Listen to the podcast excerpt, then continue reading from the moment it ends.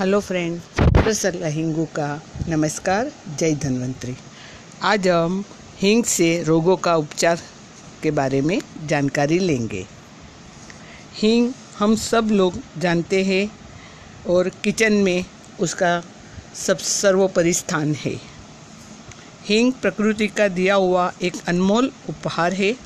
इसके पौधे को खेती द्वारा तैयार किया जाता है। औषधि उपयोग हेतु इसके पौधे के कांड एवं मूल में चीरा लगाकर उनका सफ़ेद दूध जैसा गाढ़ा रस प्राप्त करते हैं, जो गोंद की तरह होता है और वही हींग कहलाती है।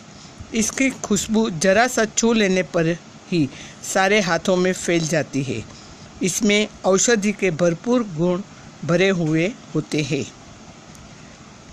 पेट में कितना भी तेज दर्द क्यों न हो, ऐसी व्यक्ति की नाभि के आसपास चारों ओर हींग को पानी में घिस कर उसका लेप कर दे तथा चने के दान, दाने के बराबर हींग पेट दर्द के रोगी को पानी से खिला भी दे तो कुछ ही देर में रोगी को आराम मिल जाता है और दर्द बंद हो जाएगा, सख्त पेट भी मुलायम हो जाएगा।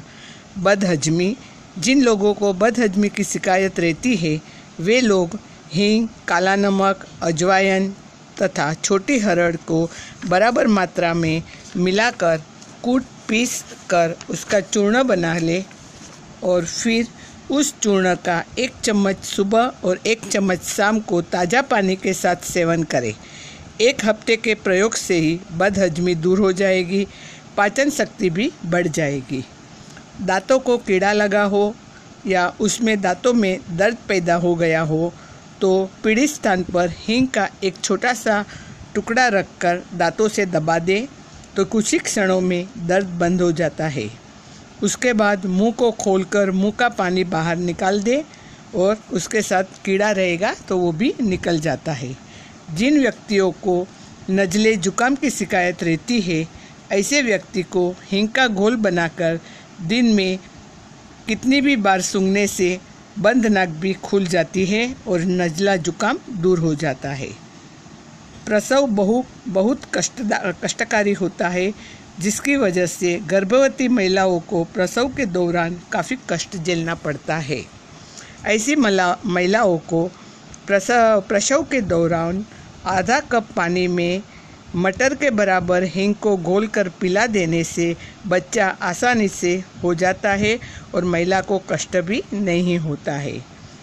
जिस व्यक्ति का गला बंद हो जाने से आवाज़ भी बंद हो जाती है, ऐसे व्यक्ति को चने के दाने के बराबर हींग को गर्म पानी में घोल कर उस पानी के गरारे कराए। चाहे तो उस पानी में थोड़ा नमक भी मिला ले। हर दो घंटे के बाद गरारे करते रहने से गले का विकार दूर हो जाएगा और बंद आवाज़ खुल जाएगी। जो लोग गलती से अथवा जानबूझकर अफीम खाने का नशा करते हैं और नशे में बहकने लगते हैं, ऐसे व्यक्ति को दो ग्राम हींग पानी में मिलाकर पिला दे। कुछ ही देर में अफीम का असर ख़त्म हो जाएगा और व्यक्ति होश में आ जाएगा। कुछ लोग शरीर शरीरबादी के कारण फूल जाता है, जो कष्टदायी होता है।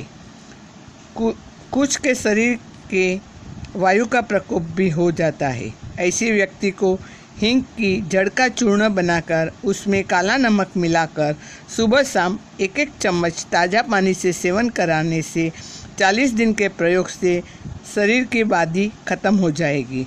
वायु का रो, वायु का रोग भी दूर हो जाएगा। जिन व्यक्ति को कामला रोग होता है, जिसे पिलिया कहते हैं, ऐसे लोगों को अपनी आँखों में हींग को गुलाब जल में घोल प्रतिदिन अंजन करना चाहिए। पंद्रह दिन के प्रयोग में ही कामला दूर हो जाएगा। लेकिन ये ये प्रयोग करते समय कोई चिकित्सक की निगरानी के हेठड़ ये प्रयोग करना चाहिए। जिन लोगों को सर्दी लगने से बुखार आ जाता है, ऐसे व्यक्ति के लिए एक ग्राम हींग, दो ग्राम अजवाइन, दो ग्राम सौंठ, थोड़ा सा काला नमक, कूट पीसकर चूर्ण बना लें। फिर एक चम्मच सुबह और एक चम्मच शाम गाय के दूध के साथ सेवन कराए। तीन दिन में ही बुखार उतर जाता है। तो हींग हमारे किचन में आसानी से उपलब्ध होने वाली एक औषधीय है, जो हम मसाला के रूप में उसका उपयोग करते हैं। जय हिंद, जय धन्वंतरी।